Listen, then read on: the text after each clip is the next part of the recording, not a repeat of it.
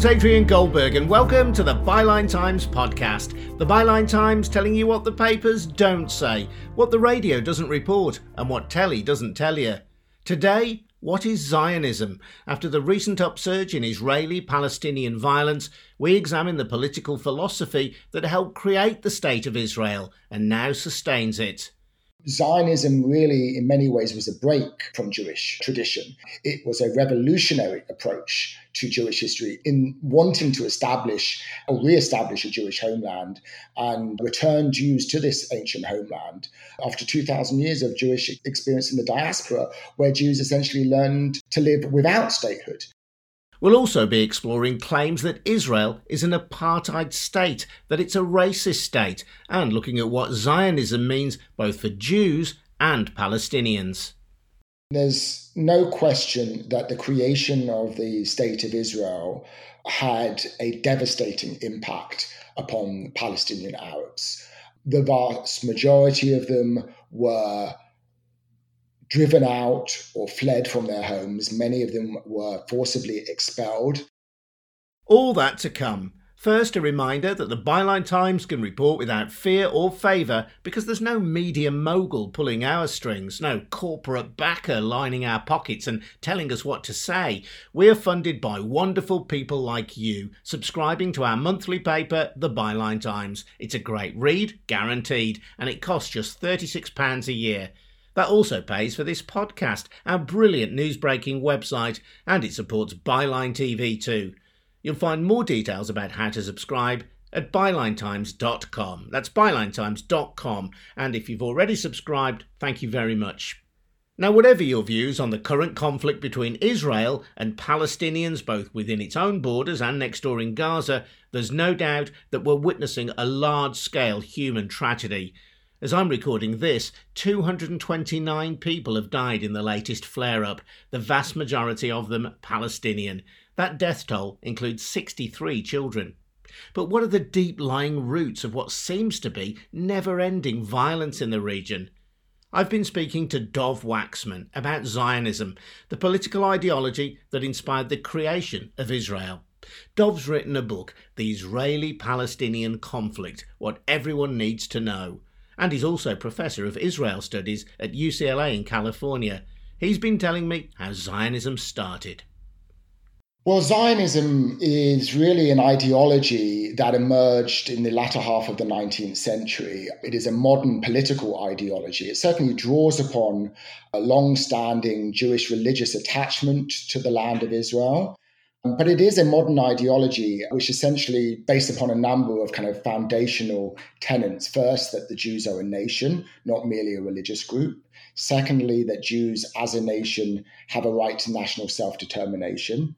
And thirdly, that Jews should exercise this right to national self determination in their historic homeland, the land of Israel. And so those are the kind of core claims of Zionism, at least in its original incarnation in the late 19th century. And in many ways, it emerged in Europe primarily in response to the particular crises and challenges facing European Jews, especially Jews in Eastern Europe at the time. Primarily, it was a response to rising anti Semitism, but it was also a response to increasing assimilation. Zionism proposed then both a solution to anti Semitism, namely the idea that if Jews became quote unquote normal nation, if they lived in their own homeland and had their own state, then anti Semitism would diminish, if not disappear, or at least Jews would be safe from it. And Zionism also proposed the idea that by living in a Jewish state or in a Jewish homeland, Jews would be able to maintain a Jewish identity and collective identity in the modern age. So it was something that appealed primarily to European Jews and primarily out of the circumstances facing them in the late 19th century. And had there ever been anything that we would recognize as a state of Israel historically in the land that Israel now is situated in? Well, there were ancient Jewish kingdoms in the area of in, in historic Palestine, or what uh, Jews refer to as Eretz Yisrael, the land of Israel. So there is a history, or a Jewish political history, in the land of Israel, and, and Zionism, in a sense, sought to reconstitute that political history and revive Jewish sovereignty after what was a more than two thousand year historical break. But in many ways, although that ancient history is relevant insofar as it speaks to Jewish collective memories and religious beliefs and historical attachments, Zionism really, in many ways, was a break from Jewish tradition. It was a revolutionary approach to Jewish history in wanting to establish or re-establish a Jewish homeland and return Jews to this ancient homeland after 2,000 years of Jewish experience in the diaspora, where Jews essentially learned to live without and where Judaism evolved in such a way as to not depend upon the need for a particular homeland. And you describe it as a European phenomenon. Did Jews in the land that is now called Israel, who were living there at the time, also share this ideology? No, interestingly enough, Jews who were living in what was then Ottoman Palestine, or indeed in, in the wider Middle East and North Africa, they certainly had a religious attachment to the land of Israel. And that was, after all, why Jews were living in Ottoman Palestine. They were ultra Orthodox Jews who were there out of their religious beliefs. But Zionism uh, didn't really appeal to them. In fact, they rejected Zionism as a heretical mu- movement, as something that was trying to do God's work or usurp the role of God.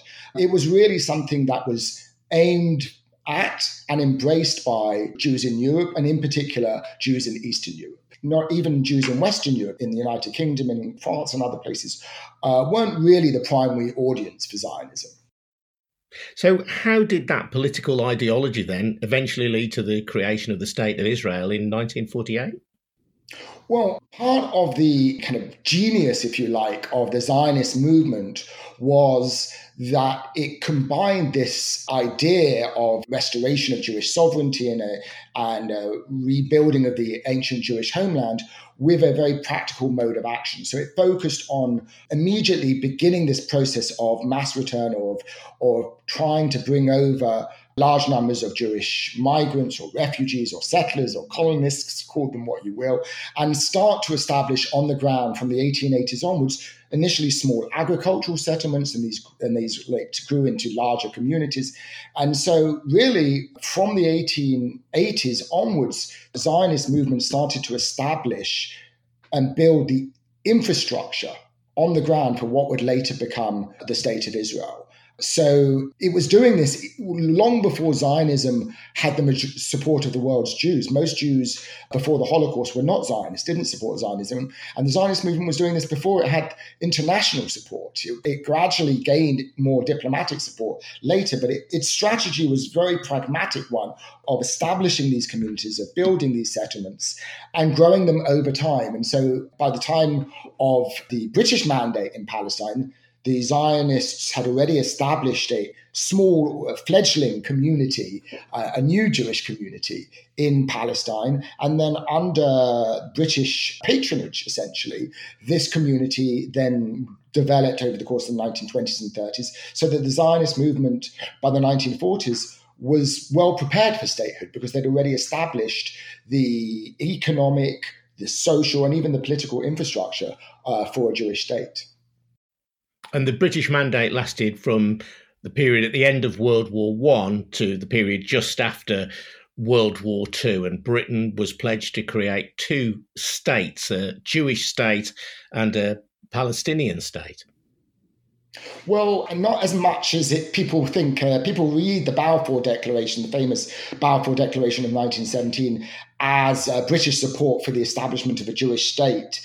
But in fact, if you look at the text of that letter that was written by the British Foreign Secretary at the time, Arthur Balfour, to the head of the Zionist movement in the UK, what the British government actually promised to support was not the establishment of a Jewish state, but rather the establishment of a Jewish homeland. And there's an important distinction. The British were always very careful with their word choice. And then there's an important distinction there. So they wanted, they, they pledged to support the creation of a national home for the Jewish people in Palestine. And again, the choice, the use of the word in, saying not all of Palestine would be a national home for the Jewish people, but that it would take within the territory of Palestine. What the Balfour Declaration, though, didn't do was recognize the rights of the indigenous inhabitants of Palestine, Palestinian Arabs, who were merely referred to as the non Jewish inhabitants. They weren't actually given a name, their national identity wasn't recognized, nor their national aspirations.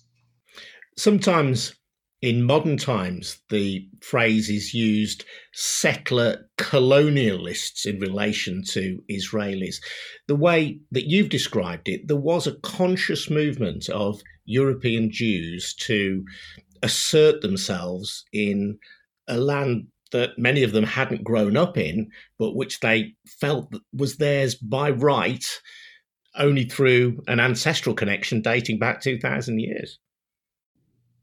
Yeah, and there's certainly, I mean, if you look at the process of Zionist settlement from the 1880s onwards, there are certainly similarities with other settler colonial movements, and you can, and, it, and this is why nowadays within academia, the understanding of Zionism as a form of settler colonialism is, is widespread. But I think you know, when it comes to the perceptions or the attitudes that Zionists had to the local Arab population, that is certainly similar to the perceptions of European colonizers in other parts of the world. The belief that they were somehow entitled to settle in these areas, the perception of these areas as almost empty lands, terra nullius, uh, or at the very least not affording the indigenous inhabitants of these areas equal rights, recognizing that they too had equal rights.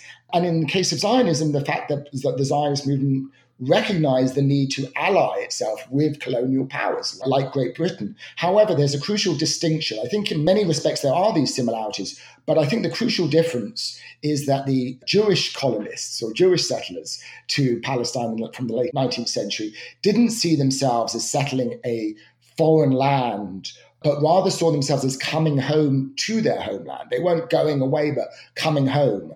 Uh, they were motivated not by the pursuit of riches of wealth as colonists in other places were, but rather were motivated largely out of a desire to flee from anti Semitism. They were refugees in many respects. So fundamentally, I think the motivations behind Zionist settlement differed than the motivations behind settlers in other places. Of course, from the Palestinian Arab perspective, you know, that distinction is an academic one.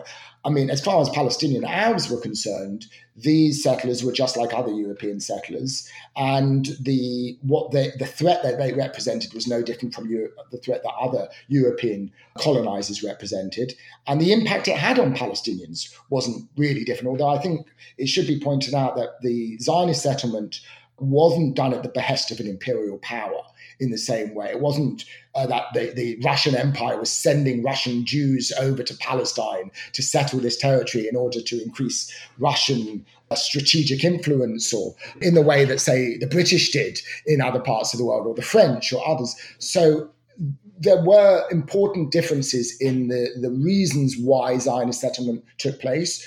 But I think in terms of the impact it had upon Palestinian Arabs, there are, there are similarities with other settler colonial societies.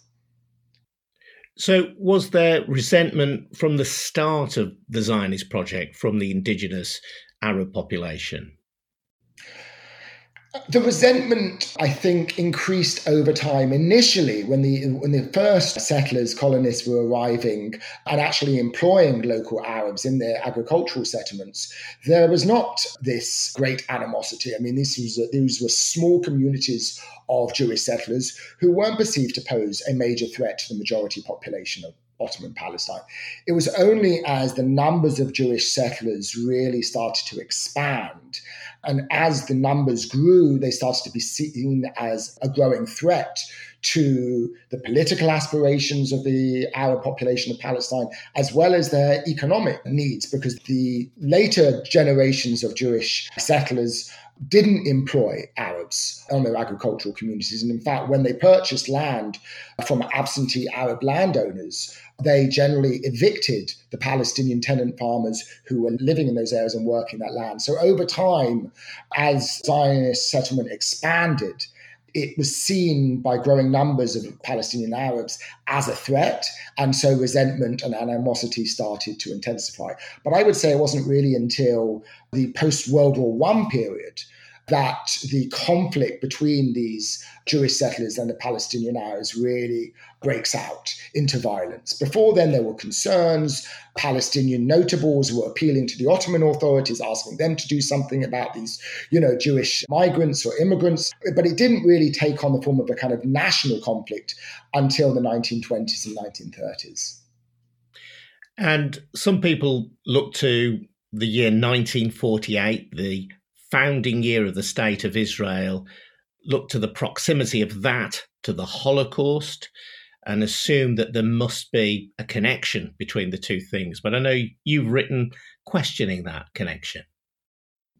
Yeah, I think it's understandable because of the proximity between the Holocaust and Israel's establishment in 1948 that many people see a direct linkage and believe that, you know, the Jewish state was somehow established purely out of compensation or Western guilt for Jewish suffering in the Holocaust, and that, that if it hadn't been for the Holocaust, simply put, there would be no Jewish state.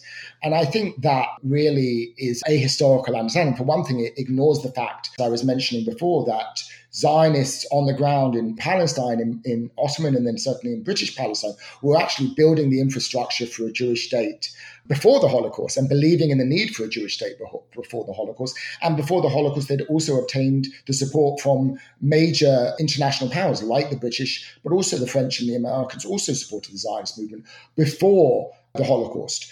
What the Holocaust did do, and I think it certainly did have a major impact, was first of all, make the Zionist movement much more determined to achieve a Jewish state as quickly as possible.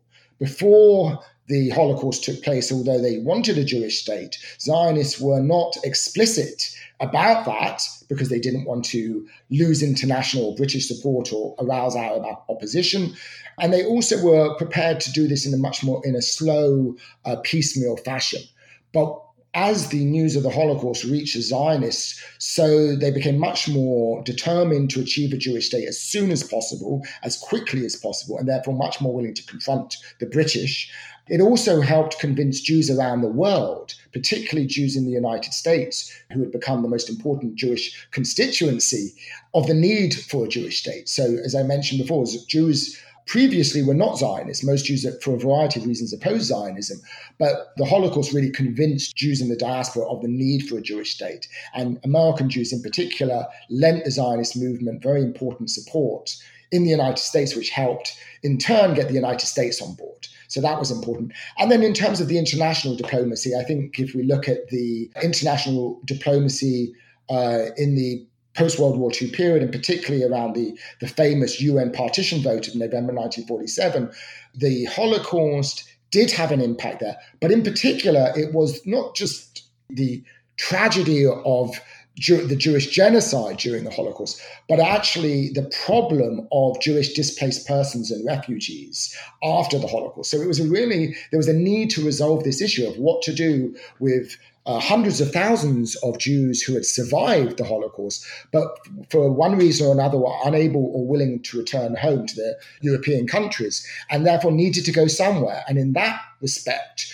it put pressure on the international community and on the United States in particular to come up with a solution for these Jewish displaced persons and refugees. And, and that in turn encouraged them to support the idea of partitioning Palestine. So the Holocaust absolutely played an important role. But I think it would be wrong to believe that there wouldn't be an Israel, or if it wasn't for a Holocaust, or at least there, that Zionism was purely a response to that, or Western support for the Jewish uh, for Zionism was purely a response to the Holocaust.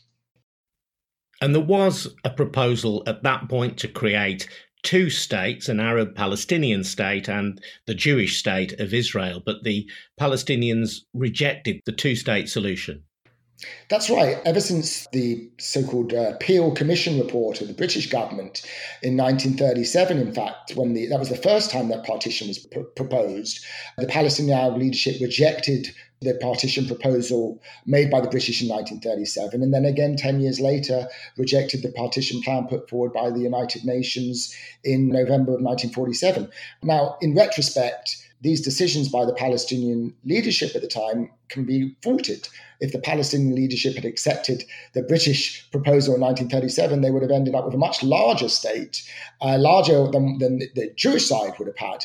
And similarly, they would certainly have ended up with a larger state than the one that they might end up with if they do end up with a state if they had accepted the partition plan of 1947. But it's important to bear in mind that Palestinian Arabs were the majority of the population in Palestine at the time. In 1947, they accounted for two thirds of the population. And so they believed that by right, Palestine should be entirely theirs because they were the majority of the population. And they believed that they were the stronger party as well. And so they were convinced that in the event of a conflict, they would win. That turned out to be obviously a catastrophic error of judgment. So it's easy in retrospect to fault the Palestinian Arab leadership, and I think they, they deserve criticism. But I think it's also important to understand their perceptions at the time, and it's easier to see these things in hindsight, of course. What was the impact of the creation of the State of Israel on Palestinian Arabs? Were people displaced? Yes, I mean, there's no question that the creation of the State of Israel had a devastating impact upon Palestinian Arabs. The vast majority of them were driven out or fled from their homes. Many of them were forcibly expelled in the uh, during the course of the what was what started as a civil war between Jews and Palestinians in 1947 and then became an interstate war between Israel and Arab states in 1948. During the course of that conflict, the majority of the Palestinian Arab community either fled or were driven from their homes, forcibly expelled. Those who remained found themselves a, a small minority living under a military regime for the first two decades of Israel's existence, and to this day remain a minority in inside Israel who are often viewed as um, a kind of internal enemy or a potential fifth column, and who have been subject to decades of government neglect and official and unofficial discrimination. For Palestinians outside of Israel, many of those Palestinian refugees became stateless and have faced decades of neglect and discrimination and poverty in the surrounding region in places like Lebanon, for example, where Palestinians, uh, Palestinian refugees have faced appalling conditions and, and systemic discrimination. And of course, in the West Bank and Gaza Strip, the Palestinians, most of them who, uh, who had been refugees, initially lived under Egyptian and Jordanian rule until 1967, and then since 1967 have now been under five decades of Israeli military rule. So there's no question, I think, that the creation of Israel was, as Palestinians describe it, a disaster, what they call a Nakba. It's led to their collective dispersal, dispossession, and has, of course, meant that they, to this day, lack a national self determination and, in many cases, any kind of freedom. So I think it's important, whatever you, however one views the justice of Zionism or the legitimacy of Israel's creation, it is important to also acknowledge that Israel's creation exacted a very, very heavy toll upon Palestinians. And as you've described it, Israel at its creation faced conflict. I think five Arab states invaded Israel in a war that ended in 1949 that allowed Israel to expand its territory. There was a 1967 war, the Six Day War, which saw Israel expand to the Golan Heights. These lands are known as the occupied territories. And there has been a constant state of war or near war with its neighbours ever since. The way I look at it, I see that there are two grievances feeding into this ongoing conflict. Israel feels itself to be a state in permanent siege under potential threat of attack from its neighbors and from other countries in the Middle East. Palestinians feel that they have been displaced and they nurture a long standing sense of grievance about that. And it's when you think of it in those terms, it's very difficult, isn't it, to see the grounds for potential peace.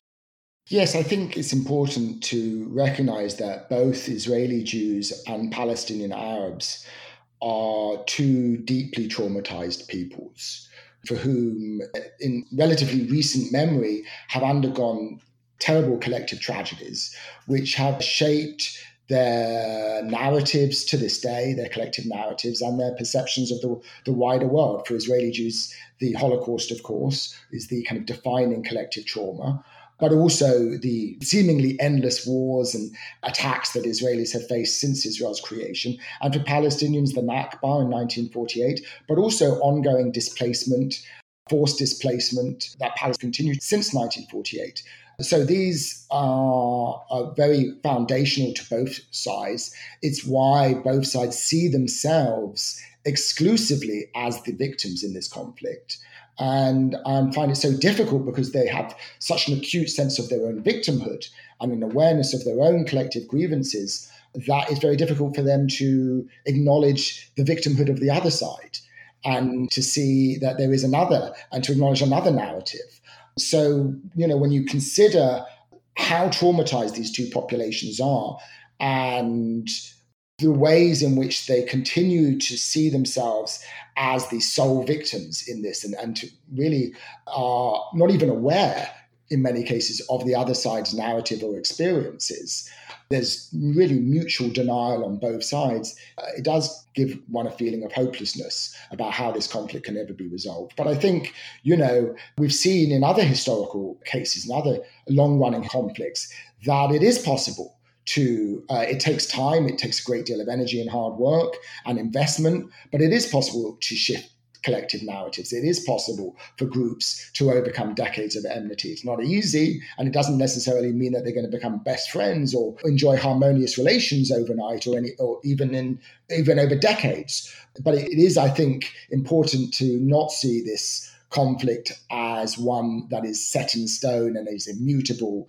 or to see both peoples as somehow trapped in their own histories and unable to escape from them. The most widely accepted definition of modern anti Semitism has been created by the IHRA, the International Holocaust Remembrance Alliance. They say that it is anti Semitic to call Israel a racist state.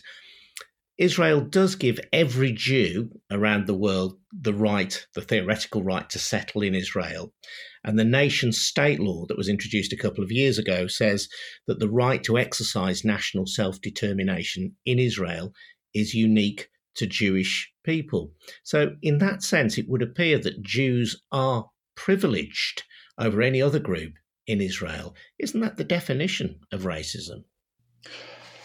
Well, I, I, think one, I would absolutely agree that from the beginning of Israel's statehood until today, Jews have been privileged officially by, by Israeli laws and practices. And you may, you mentioned the, the law of return as, a, as perhaps the most uh, obvious example where any Jew anywhere in the world can has the automatic right to immigrate to Israel and obtain citizenship whereas Palestinians who were expelled from uh, Palestine in 1948 or have family members living in Israel today or in the occupied territories don't have that same right. It's unquestionable discrimination. Whether that is motivated by racism, however, is, I think, a different question. I mean, I, I, I think there is no small amount of racism within Israeli society. But I'm not sure if I would attribute ra- the reasons behind those policies or discrimination to racist feelings. I think it's a belief that as a Jewish state, Jews are entitled to receive preferential treatment in the same way that there are other ethno national states around the world that accord preferential treatment to members of those ethnic nations. For example, Germany had, had laws that gave preferential rights to ethnic Germans to emigrate to Germany. So I'm not sure if racism captures it all. And that's not to say that there isn't racism. But going back to the question of whether it is anti Semitic to call Israel a racist state, I don't believe it is. I think I don't agree with that characterization of Israel, but I think criticism of Israel that may be very harsh incorrect, false, excessive doesn't necessarily make it anti Semitic. There's lots of things we might think are wrong without necessarily calling them racist or anti Semitic. So I think the IHRA, in, in at least giving the impression that delegitimizing Israel, quote unquote, or calling it a racist state or an apartheid state is anti Semitic, I think that goes too far because I think there are many people who oppose Israel as a Jewish state, oppose Zionism, or anti Zionist, but do so for a whole host of reasons that have nothing to do with anti Semitism. Another version of calling Israel a racist state is to call it an apartheid state. Do you think that's acceptable? Well, I think I would distinguish between the describing Israel simply as an apartheid state, which I think is inaccurate, is problematic, versus what, say, the recent Human Rights Watch report did, which is describe the state of Israel as carrying out apartheid policies. In other words, I think this is important to distinguish between the state itself and the policies pursued by particular governments. I, I think it, in recent years at least, the Israeli government under Netanyahu insofar as it no longer has any real willingness to withdraw from much of the West Bank, so far as it's essentially dispensed with the possibility of a two state solution and is only seeking to entrench Israel's permanent rule in the West Bank and, a, and to formalize what is essentially legal discrimination between Jews and non Jews, I think in the West Bank, Israel's policies can be described as apartheid or at least in uh, they can be Israel can be accused of carrying out the crime of apartheid specifically with regards to Palestinians in the West Bank. But that's not the same as describing Israel, the state of Israel, in in in its essence as an apartheid state. So I think, nor is it the same as saying that Israel is like apartheid South Africa. Apartheid is a specific crime defined under international law, and we can see do, do Israel's policies have Israel's policies, particularly in recent years, crossed that legal threshold to be classified as committing the crime of apartheid? That question is debatable, but I think that's different. And I, I, I think there's good reason for why people point to it, Israel as carrying out the crime of apartheid in its policies today. But I think that's not the same thing as saying Israel simply is an apartheid state or that Israel is the same as apartheid South Africa. I think no, neither of those much broader claims are accurate. When Israel was created, it did so with the backing of the United States. And in some senses, it is seen, particularly on the left, as a product of imperialism and an agent of Western imperialism. Well, I think the, the Zionist movement has certainly benefited historically from European colonialism. I mean, it benefited from its from British support in the 1920s and 1930s, and later it benefited from American support. So if you think of those as kind of imperial powers, then then certainly the Zionist movement and uh, Zionist leaders cultivated the support of imperial powers, the United Kingdom first, and then the United States. But I think that's not the same as saying that, that the state of Israel, the Zionists, were simply the agents of imperialism. That suggests that they were kind of they were merely um, the instruments of Western imperialism, and I think that doesn't acknowledge the actual reasons for why the Zionist movement emerged. Uh, it doesn't acknowledge Zionist agency. It kind of depicts them as simply the tools of colonial powers. And I think it also obscures what is actually a more complex relationship between the Zionist movement and the British government, and then the, the state of Israel and the United States. Yes, there's support, but they're actually, in, in its early decades, the United States was not Israel's strongest supporter. It was only more recent, only after 19, the 1967 Six Day War, that American support for Israel really increased. And that was largely because of America's Cold War uh, strategic goals in the Cold War. So the idea that from the outset, you know, the United States has been this patron and protector of Zionism and, and, that, the, and that the Israelis have been doing Americans' bidding is, is actually a distortion of, it, of history. It's worth noting, just to go back to where we started this conversation, Dov, that Zionism is not the same as being Jewish. And Zionism, as it emerged, had many critics within the Jewish community around the world. Even today, when many Jews support the state of Israel, there are also many Jews who do not support the state of Israel, some of them even living within the state of Israel itself. It is not reasonable or fair to equate Judaism or being Jewish with Zionism or being a Zionist.